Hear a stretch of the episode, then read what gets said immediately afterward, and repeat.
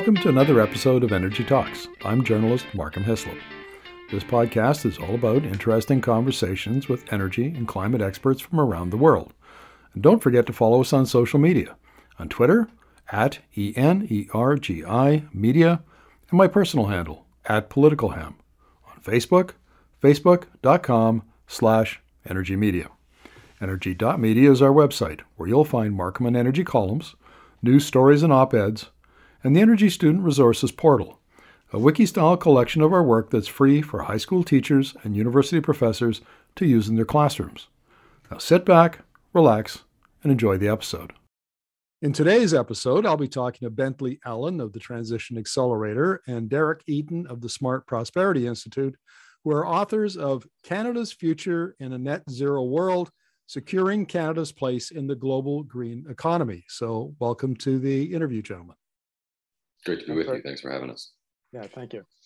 Look, the way I'd like to introduce this is that energy media has for a long time been talking about how Canada's strategy, uh, you know, energy transition strategy, has to be founded on two basic principles.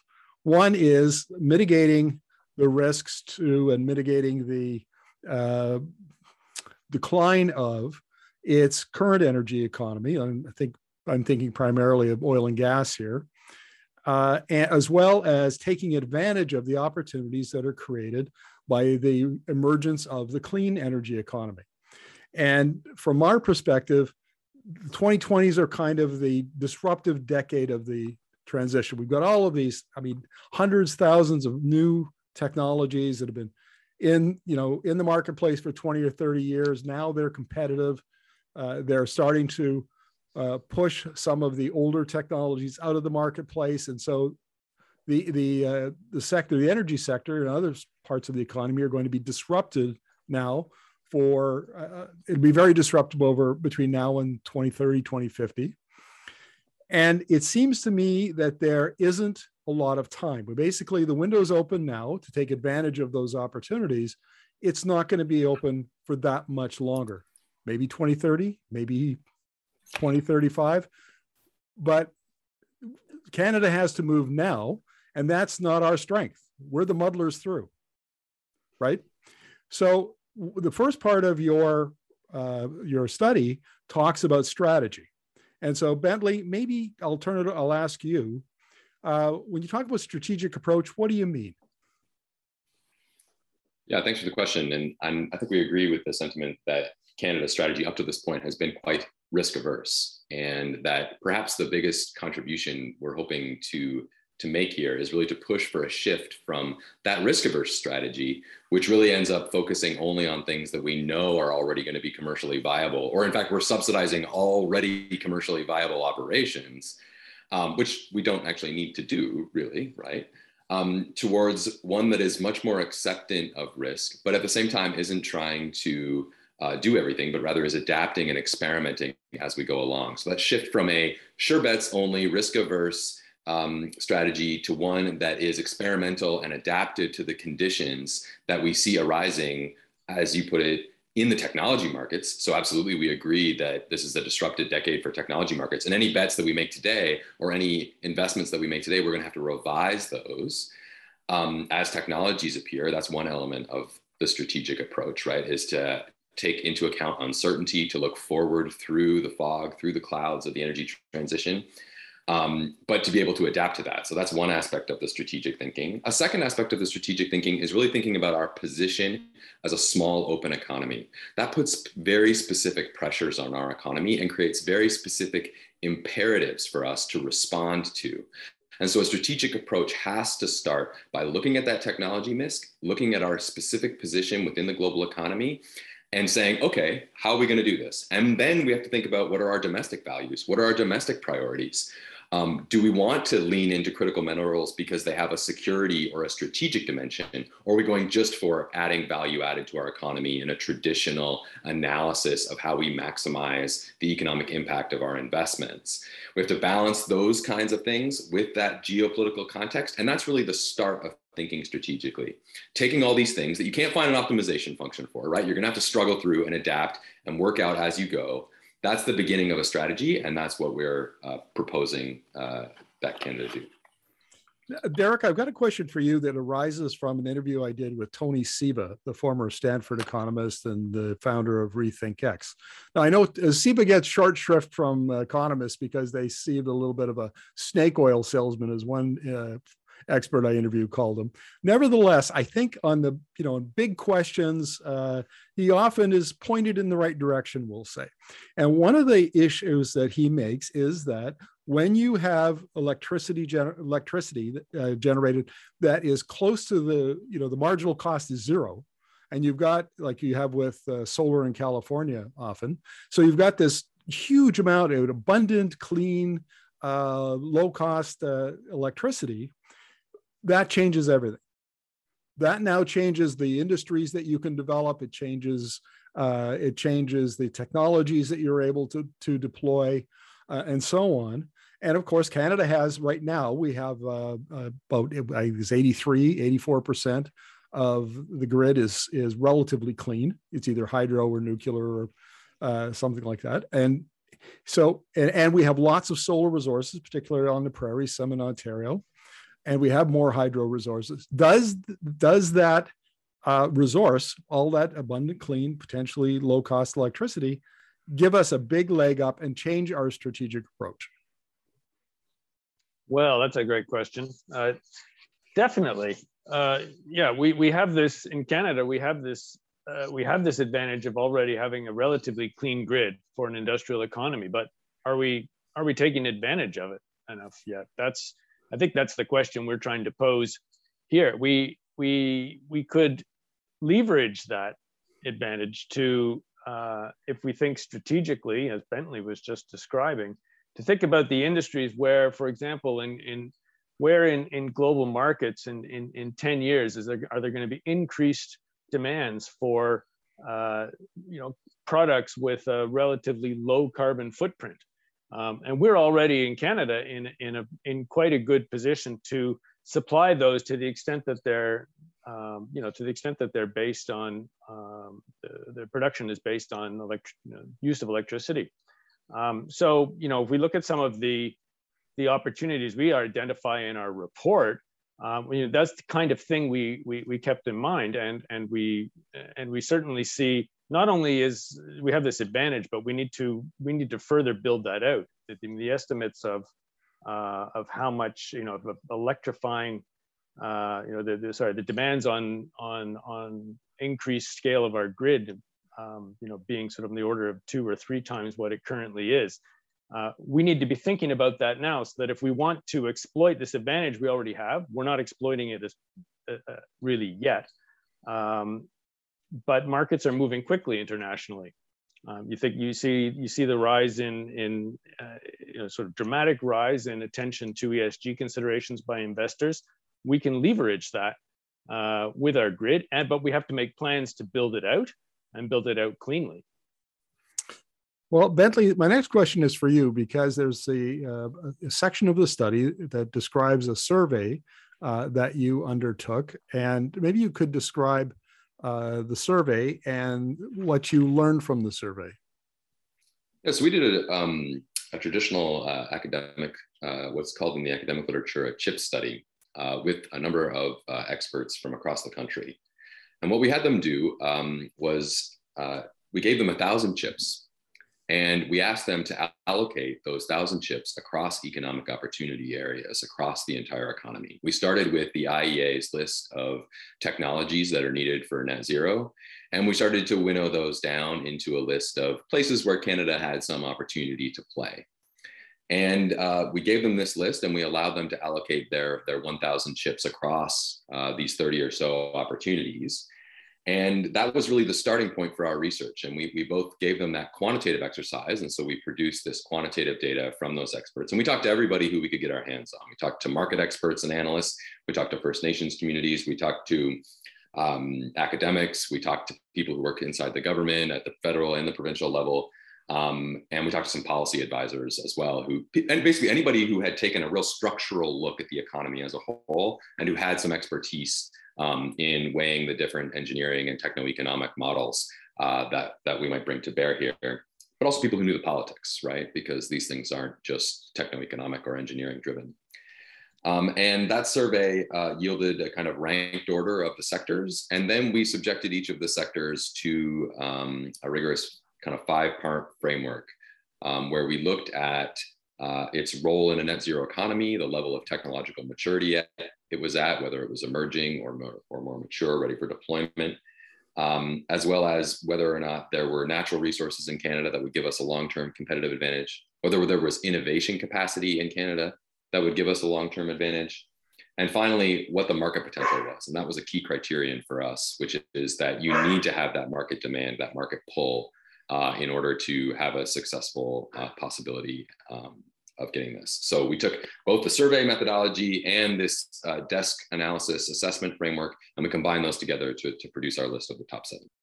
Well, Derek, the next question is for you. And uh, you came up with seven priority opportunity areas, and, and some of them I expected, uh, some of them are unexpected, quite unexpected, actually.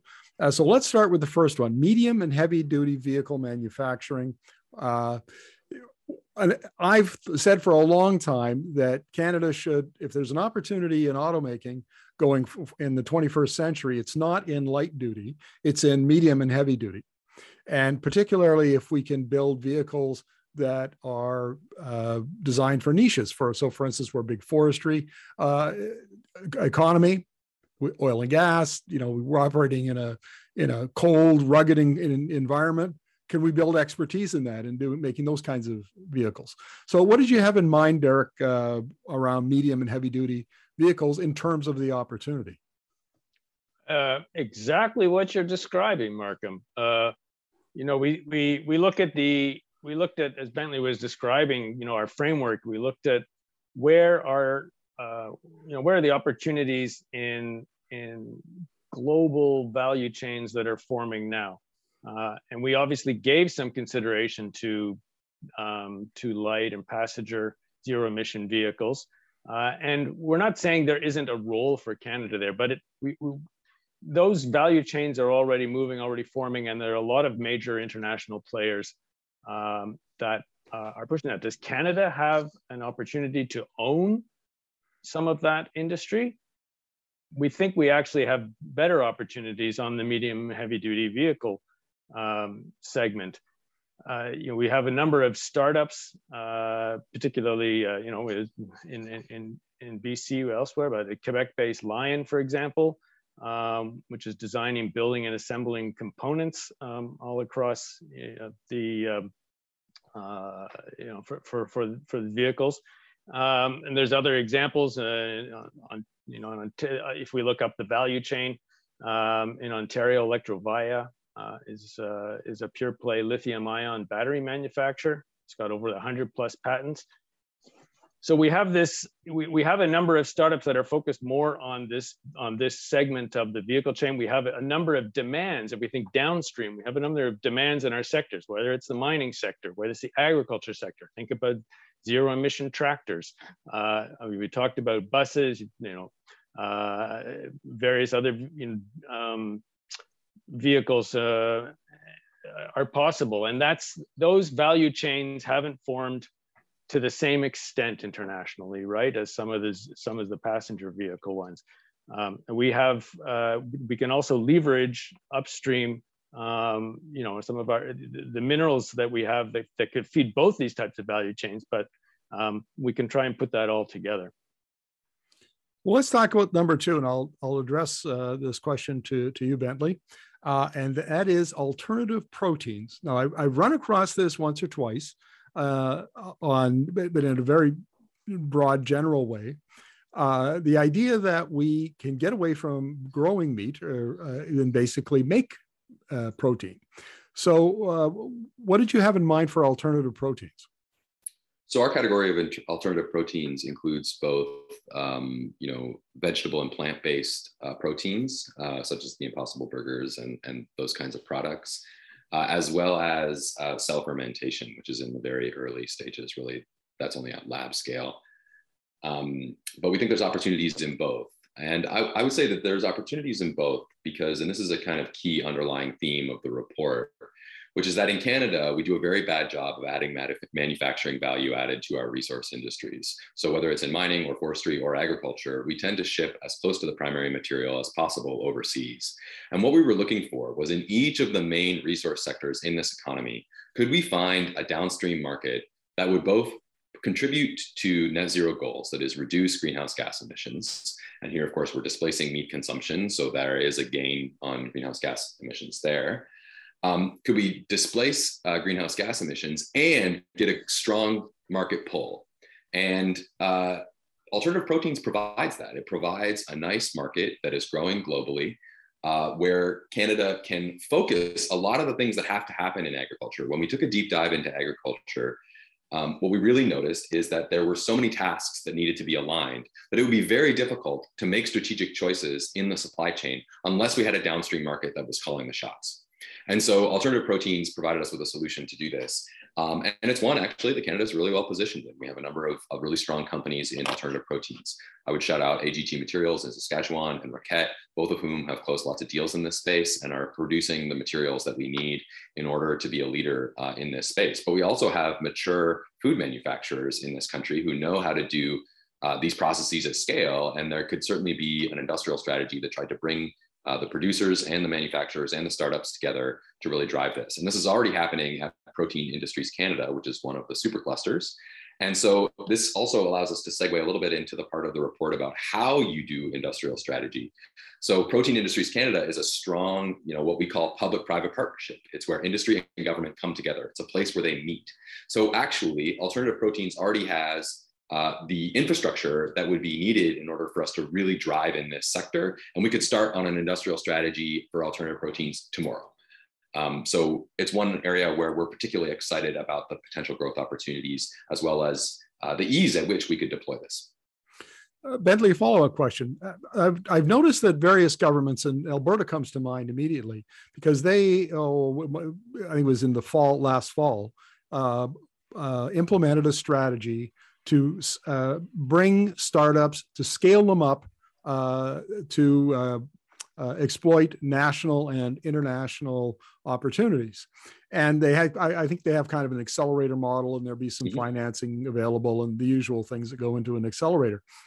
And when I read it, my first reaction was that's not a whole lot of money that they're putting in. And this seems to be a, a, a, a Canadian uh, trait when we do something.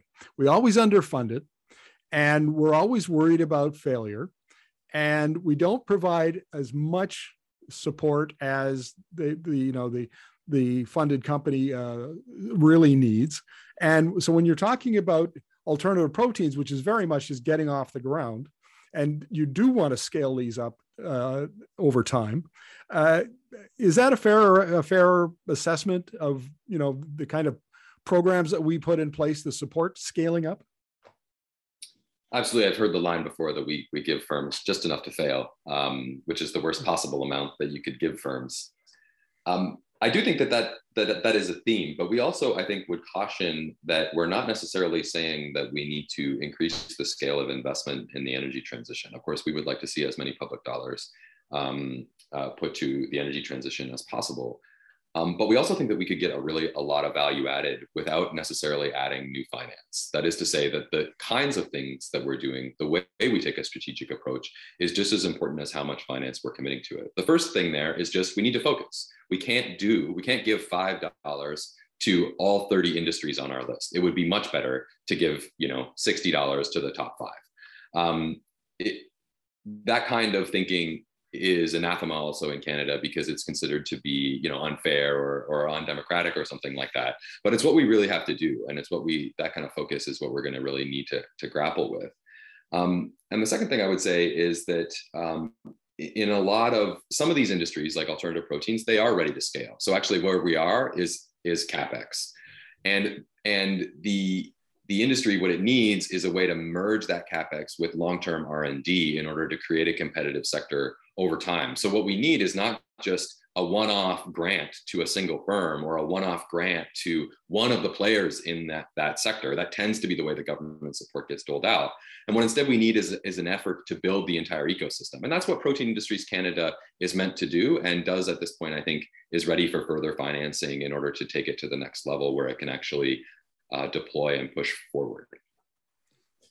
Now, Derek, uh, I want to talk. The, the, third item on your list is greener aluminum, and uh, so I want to talk about that, but not too much because I want to get to number four fairly quickly. So, can, what can you tell us about green aluminum? Um, well, aluminum is an interesting one. Uh, we really, you know, there's a there's there's going to be increasing demand for uh, aluminum uh, in the world. It, for example, production's uh, projected to grow. I think almost uh, almost 200 percent, but like 170 percent um, by 2030. Uh, by 2030, Canada is already uh, you know a major producer of, of, of primary aluminum. We we think looking at looking at um, you know looking at the range of factors that we took into account, um, Canada's real potential lies in uh, the smelting. Um, that's an energy intensive process, and that can be decarbonized um, over the short run, uh, even like so, you know, in the near future, um, using the the clean energy grid we were talking about, particularly uh, domestic hydroelectric power, relatively close to some of the smelting um, operations. Uh, so there's going to be a lot of competition in the global aluminum market, the green aluminum market. Uh, but if we if we invest now, there's going to be uh, you know, there's a there's a good chance that Canada can establish a, a position. If we don't move um, quickly enough, we're not likely to be able to increase aluminum exports over time. Uh, other competing jurisdictions will probably um, move faster. So, um, you know, there's there's also there's going to be an increased move in international markets for aluminum that's sourced from recycled materials. That's uh, requires only uh, uh, about a tenth of the energy as, uh, as producing aluminum from mined materials. So it's, um, it's, it's, it's an interesting one in that there's a balance. We see, we see potential, but you can't, you can't, you can't uh, over, uh, overplay it. Well, let me ask you uh, about number four here, which is mass timber. And I know BC has been doing a lot of work in, in doing, say, high wooden high rises, that sort of thing. Is that what you have in mind? Exactly. Exactly. And you talk about BC, I just was reading an article. Uh, you know, I spent a lot of time in the Netherlands, and I just read an article. The plans have been approved in Amsterdam for uh, a new residential development of, I can't remember how many thousands of homes uh, in a city, where there will be a requirement. The cities, the city planners are, really excited about a requirement to make use of mass timber in this construction. Um, you know, in case you or your you know the audience isn't really aware there aren't a lot of trees in the netherlands um, or forestry industry to supply that uh, we're looking now at the global you know geopolitical changes um, uh, so the the uh, forestry products from russia are also becoming a bit um, uncertain canada has definitely uh, a, a, niche uh, a niche that uh, we can develop we have um, we obviously have the primary resources, as we've been talking. Do we have, you know, do we have an interest in developing the value add in this area? We have some research um, uh, capacity uh, and initiatives and a few small, uh, few small firms. Um, but this is definitely an area where um, if we want to develop this or take advantage, there's a concentrated effort um, that's required that's not taking place, um, not taking place yet. Well, let's talk about uh, green chemistry for a moment, because this is another one that I hadn't heard of before, and I'm very curious to know more about it. Uh, what can you tell us about green chemistry? So, green chemistry covers a you know a wide range of of, of products. If we think about the need to transition off um, petrochemicals uh, as a source of, uh, of feedstock for a wide range of products, you know, so beyond um, fuels, you know, plastics, uh, uh you know, range of chemical products, fertilizers, uh, even battery metals. Um, so I mean, there's, there's clearly some uh, there's some potential on, on aviation fuel. There's even an initiative, I uh, believe, that's starting up recently um, around that. But how can, uh, how can we, uh, as a country with this, with this vast primary resource uh, production capability, how, how can we harness that, um, build value add further downstream uh, and and serve some of the uh, some of these these these transition sectors, if you want to call it that. Um, we we have you know we have a lot of um, we do actually have a fair bit of research capacity um, across the country uh, that's that's working on this. The you know there's the GreenCentre Canada headquartered in it's accelerator headquartered in Kingston um, with hubs across the country. Um, and uh, but we can really build this up. And if we, and this is, if we have, you think about the engineering capacity we have in the petrochemical sector and how we can, uh, if we're thinking about skills and jobs, uh, where is some of the most relevant opportunities um, for transitioning that, um, that labor? Uh, green chemistry uh, is definitely, definitely one of them. Well, I would imagine then the Calgary Mayor Jyoti Gondek is going to be knocking on your door uh, soon to find out more about this because this is one of the questions that Calgary in particular. I mean, it. I, you know, I used to live there, and I and I've been reporting on on the oil and gas industry for a long time, and they have a tremendous uh, our research and development ecosystem there in the uh, university, uh, in the the various companies. There's a lot of innovation and so, if I understand correctly, uh, Derek, uh, that there is expertise there that can be then leveraged into expanding the green chemistry sector. Definitely, and, and I, people, Alberta and Alberta uh, innovates. So they're, they're they're they do recognize this, and we're not. Uh, um, you know, we're certainly uh, not identifying something. I think that's that's really unexpected. I'm, I'm guessing maybe this the you know the the, the label we chose um, green chemistry, but it, it, captures a number of different uh, a number of different uh, segments. Now, Bentley, I'm going to ask you about hydrogen, which is number six on your list. And this is a hot topic uh, in Alberta, but in other provinces uh, too. And the experts that I've talked to uh, think that uh, in the short term, blue hydrogen, which is made with methane steam reforming and natural gas, can produce hydrogen at a price that can compete, maybe, I don't know, three, four dollars a kilogram. Uh, and it'll probably be 2030 before uh, green hydrogen made with uh, with electricity and, and electrolyzers uh, becomes economic. So, what what did you have in mind for this sector? Just exactly what you said, uh, which is that the world's going to need a lot of blue hydrogen uh, in order to get emissions down in this decade. And green hydrogen certainly needs to have a place in the net zero economy of 2050. But there's going to be a window of time between 2030 and 2050 where blue hydrogen gives way to green hydrogen as the dominant source of hydrogen. And it's difficult to know exactly what year that's going to come in. I've heard aggressive forecasts as well saying that you know, we won't need a lot of blue hydrogen as of 2030. But I'm a little bit more skeptical of that because of the work that we did on the grid. Um, once you start to think about how much green energy the world needs to add to its electricity grids just to meet current demand, not even thinking about converting oil and gas to the grid. We're, we're going to add that to the grid, right? We're basically adding all of our vehicles to the grid. And by the way, in Canada, if we really are going to take advantage of our ESG advantage, uh, we need to build the grid out. Those forecasts of two to 3.5 times the, the amount of green electricity that we currently have in Canada do not account for any structural change in the economy. So if Derek and I get our way and oh my goodness, we're building manufacturing all over this country using clean energy, that clean energy is not in the current forecasts. So what this suggests is we're going to need to be looking for areas in the economy that we're going to be using for hydrogen, not eliminating them. I'm currently doing a roadmap, just like the one that we propose for battery metals. And as soon as you start to study nickel in detail, you realize there's not enough nickel to decarbonize class eight freight trucking. Uh, and so you need to run that on hydrogen, even though the techno-economics would favor electrification of that particular vehicle segment. Um, so those kinds of intersections as well are part of our report in the sense that once you start looking at each of these sectors individually, you start to see, oh, the case for hydrogen is highly dependent on what happens in these other sectors. And that's what a truly national industrial strategy looks like.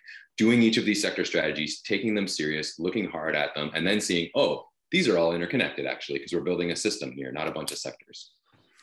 Now we come to the seventh one, and and this is one that I uh, identified uh, two three months ago as one that that uh, energy media wants to do a lot of reporting on and gain a little expertise around, and that is carbon capture, utilization, and storage.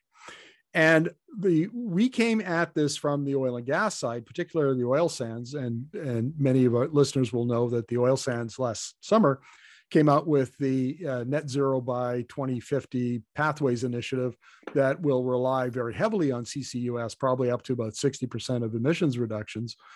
And of course, they want government to pay 50 billion of, of the 75 billion dollar bill. And so while CCUS has tremendous potential and Canada is a leader in it, uh, I think that's acknowledged globally. Uh, I, I'm worried that in addition to all the good stuff that it will do, that it also has the potential to lock in sunset industries and lead, that lead eventually to stranded assets and and you know the taxpayer loses money on the that they put into the infrastructure and then all the money it has to pay to clean up the stranded assets. What what's your take on that, Bentley? Well, I think that there, there's a lot of, you know, there's a lot of merit in that in that particular view. Um, I think that CCUS, I would just change the conversation because I think that that's an intensely political conversation and it's a different one in Canada. I think certainly that oil and gas needs to pay its share, fair share in the transition. And the oil and gas companies that I think about across the world that I see as being leaders here are those that operate uh, or that are really taking an Orsted style approach where they see that this industry is is going to get diff- more and more difficult, even though they, they've got a real boost at their back from the Ukraine crisis at the moment and, and coming out of COVID. Um, and they really see that what they need to do is transition their business models. And one thing that companies in the oil and gas sector could do is really build CCUS in, in a scaled way, because it, again, it involves all of the expertise that they're currently good at.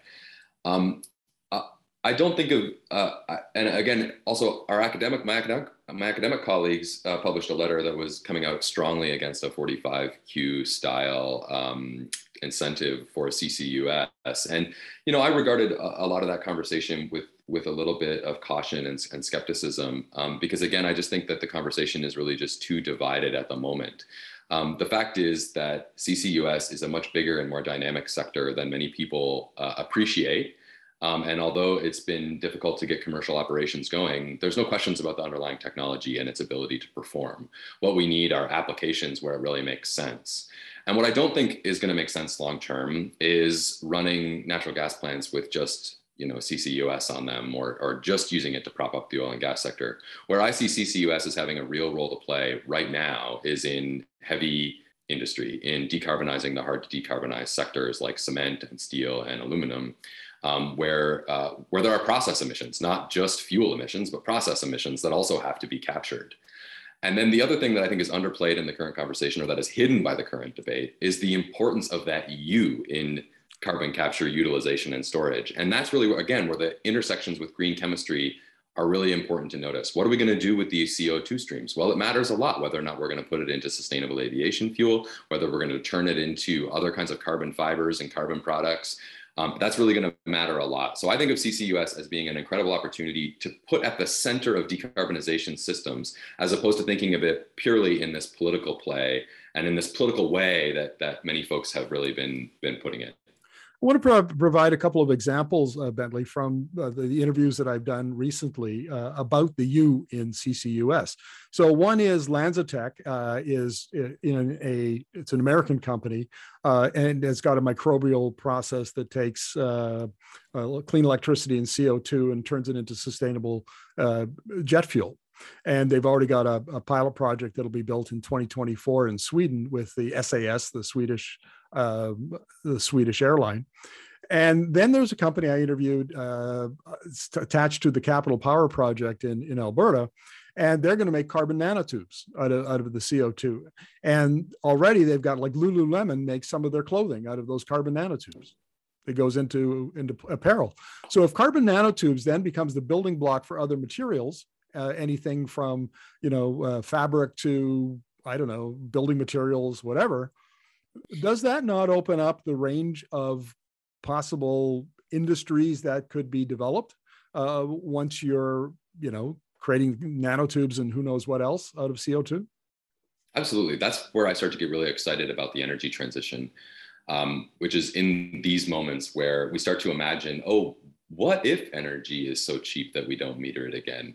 Um, what kind of structural effect will that have on our economy? What happens if materials get so cheap because direct air capture and CCUS are producing chemical streams and carbon streams that can be used in all these incredibly general purpose ways that drive down the cost of materials across the economy. What if the energy transition leads to a basic permanent economic stimulus that is, of course, going to bubble under rising adaptation costs, geopolitical instability, and other things that are going to cost us a lot of money?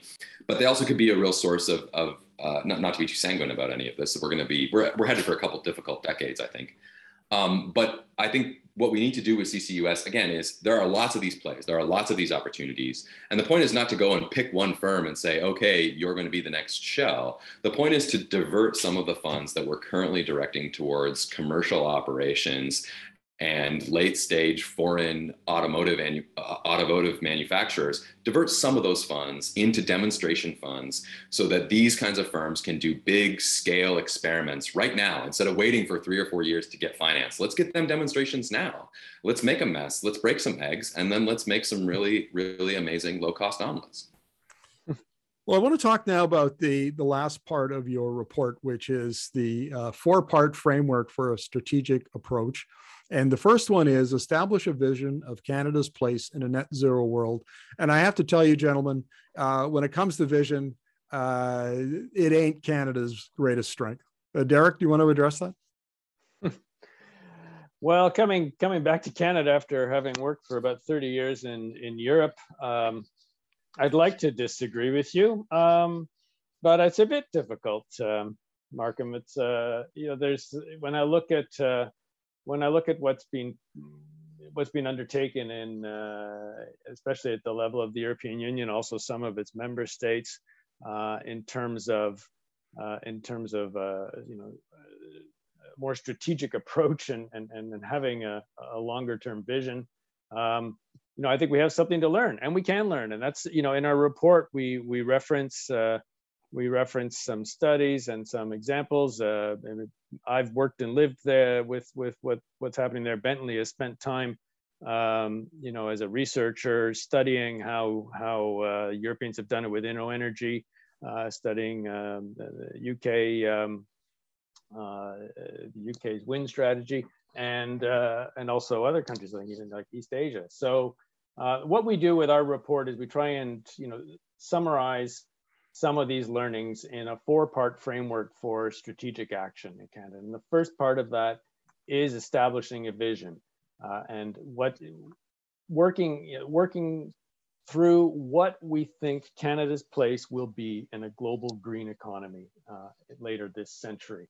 Uh, then we identify the top opportunities. Now we've just been discussing those, uh, and and I think it's worth emphasizing at this point that we have those top seven opportunities in the report. We might be wrong on some of those. We fully admit that. Um, what we think is important is that people, uh, is, is, that more people understand that we need the vision and we need to have the conversation about what these opportunities, uh, what these opportunities are. From there, we go on to um, you know, the, the need to develop sectoral strategies, um, roadmaps uh, initiatives that will you know chart the, the actions that are necessary to drive industrial development and the transition.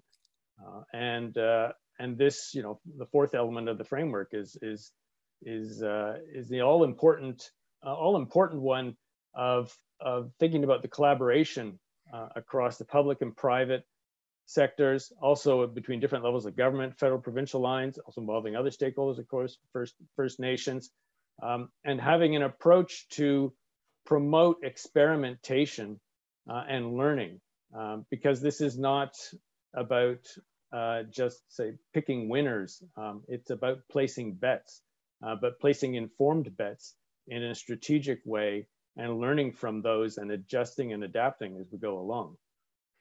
Well, I couldn't agree more. And I have to tell you that there are any number of conversations that Canada has to have around the energy transition. Uh, now, Alberta, for instance, hasn't even got a climate plan anymore, and it hasn't got any anything approaching an energy transition strategy. Uh, I think at the federal level, Canada is a little bit better. Uh, you know, the federal government at least is engaging with some of these some of these issues.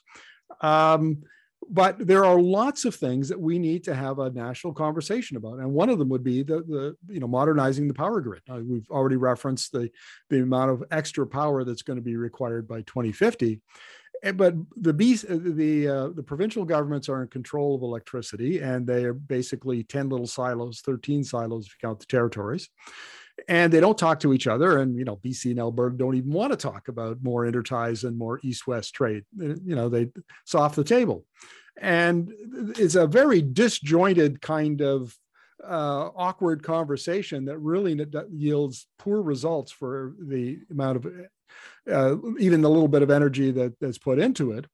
And never mind have this at a national level at, at you know at a, a, robust scale. And then we've got and that's just one example. There are all kinds of other ones that come out of the you know the work that you you've done here so how do we have the conversation and so bentley i'm going to ask address that to you how does canada have the conversation about the thing you know what needs to be done uh, uh, that's suggested by your study well, I think just going back to the question of vision, and it's true that Canadians are quite self effacing. But as I mentioned earlier, I've been involved in this exercise with the battery metals community. And the first step of that exercise, led by the great folks at the Natural Step um, and the Energy Futures Lab, uh, was to create a bold, ambitious vision for the sector. And the vision was stunning. The vision was there. The industry knows exactly what needs to happen, and they know exactly what they would like the government to do. So I actually don't think we have any shortage of vision, and I don't think we have any shortage of people willing to do the work. Um, but the work that we have to do is the work of collaboration. And I think that's really hard work and it's detailed work. And it involves, um, in our report, uh, and in our estimation and in our uh, study of international best practices, involves creating and supporting what we call intermediary organizations, which are these organizations that can operate between the public and the private sector, between First Nations and the federal and the provincial governments, between civil society and academia. Um, and other folks, and bring them together to be these spaces where people can interact and meet and coordinate um, because those kinds of those are the places where we need to have these conversations and they need to be independent they can't be traditional industry associations, which are just basically stumping for the most powerful firms in the room. They can't be government organizations that are so beholden to the political winds of the particular moment or the particular day. They have to be independent. They have to be run by citizens who care about bringing together industry and government. And they have to be charged with a mission to set targets and drive everybody towards those targets. And I don't think that there's anything un-Canadian about that. And I don't think I, in my own day-to-day work with these folks doing this work in the trenches, I don't see there any being any great obstacles there. We just quite literally need to come together and find the spaces and fund the spaces um, that need to do that work of, of bringing us together. And we also don't need a grand vision. We don't need to have like a big overarching, this is what Canada is and what it means and all of that we can just start in the sectors by breaking eggs. We can just start and get messy and then tie things together as we go, because that'll actually be the most flexible and adaptable thing. But what we mean by a vision is right now, the government's growth model, their basic growth strategy is to attract foreign direct investment, which is mostly run and operated by foreign firms. And this creates structural weaknesses in the Canadian economy that have been well known since the 1980s. We have low business expenditure on research and development, we have low manufacturing value added. And this is precisely because of this particular model of economic growth and economic development that the, that the Canadian government has put forward. So instead, we need one that really thinks hard about how we're going to build homegrown capacity, how we're going to build an ecosystem, and how that ecosystem and that homegrown capacity is going to be leveraged into leadership in the global net zero economy. And so that's what we mean by a vision. It's just the willingness to try something different, to do something different, to get messy, to work together, and to figure it out as we go along. Well, getting messy sounds like a lot of fun. Uh, and, uh, and, it's really interesting how often I hear, and now this comes, I, I have to say, from the oil and gas sector, where there's a lot of complaining about the fact that the energy transition is messy. And I keep pointing out to them that messy is, is a, a feature, not a bug in an energy transition. You can't disrupt the energy system, especially at the global level, and do it in a nice, smooth, controlled, planned, you know, uh, way. It, it, it doesn't work that way. The very nature of disruption is is messy. So I guess that is part of the conversation we need to have uh, as we go forward. Well, gentlemen, thank you very much for this uh, excellent study, and look forward to doing some uh, follow-up interviews with you down the road. Thank you, Markham. It's great to be here. Yeah, thank you, Markham. Great.